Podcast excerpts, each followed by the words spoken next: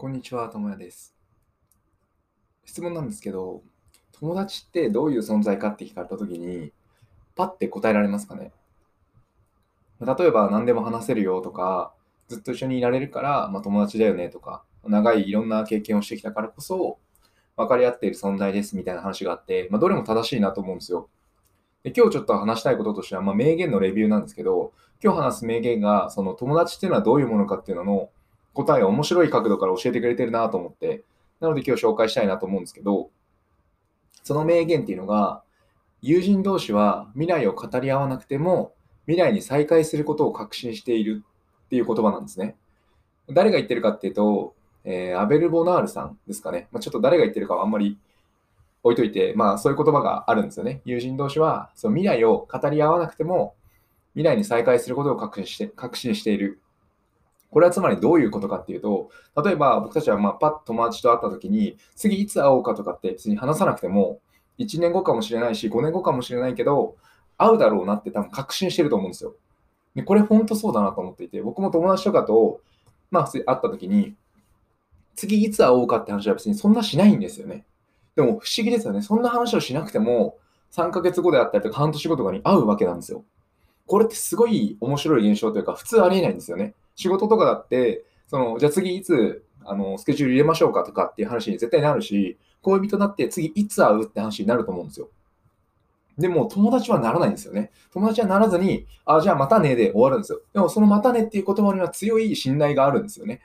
そう考えると、その友達っていう存在はすごいなと思うんですよ。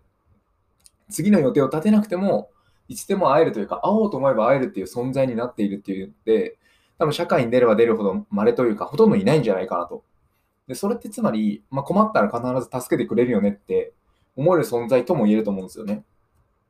なので、だからこそ僕たちっていうのは、その友達とはその未来を語り合う、まあ、未来を語り合うっていうのは、つまり、まあ、未来を語ることはあるんですけど、未来の予定を語らなくたって、未来に必ずまた会えると分かっているっていうのは、その友達の大前提というか、条件の一つなんじゃないかなと思ったときに、この名言すごいなと思ったんですよ。もちろん何でも話せるとか、まあ、ずっと一緒にいれるっていうのもそれは大事なんですけど、まあ、それは家族であったりとか友あの恋人でも同じだと思うんですよね。なんですけど、友人に関してだけは未来に再会することを確信しているからこその存在なんじゃないかなとかっていうふうに思えて、もちろん会わなくなることもあるとは思うんですけど、だとしてもそういうふうなあのつながりがあるっていうふうに思えるのってすごいことだなと思って、まあ、そういう意味で、まあ、友達っていうのは少なくてもまあ別にいいと思うんですけど、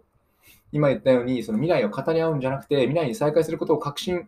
できる存在っていうのを、まあ、数人でいいんで、そういう人との関係を築けると、まあ、人生の質っていうのはめちゃめちゃ上がるんじゃないかなと思うので、まあ、ぜひ参考にしてもらいたいなという意味で今日お話をしました。めちゃめちゃいい言葉ですよね。ちょっと誰が言ってるかちゃんと調べなかったんで、あれなんですけど、もう一回言っておくと、まあ、友人同士は未来を語り合わなくても、未来に再会することを確信しているという言葉で、かっこいいですよね。いや、ほんとまさに、もちろん、これだけでちょっと抽象的で、うんって思うこともあるかもしれないんですけど、いや、そうだよなと。高校の友達とかと、この前ご飯行ったんですけど、別に次いつ会おうとか言わないんですよ。まあ、ただ、来年くらいにまた連絡して会うだろうなっていうのは多分お互い分かってるみたいな感じだったりとかするので、そういう関係値って、すごいことですからね。高校だったり中学は当たり前だったかもしれないですけど、社会に出て不確実なことが増えた中で、忙しくなった中で、そういう人間関係があるって素晴らしいことだと僕は思うので、まあ、そういう人間を、友達を築いていけるといいんじゃないかなと思います。お話は以上です。ありがとうございました。ではまた。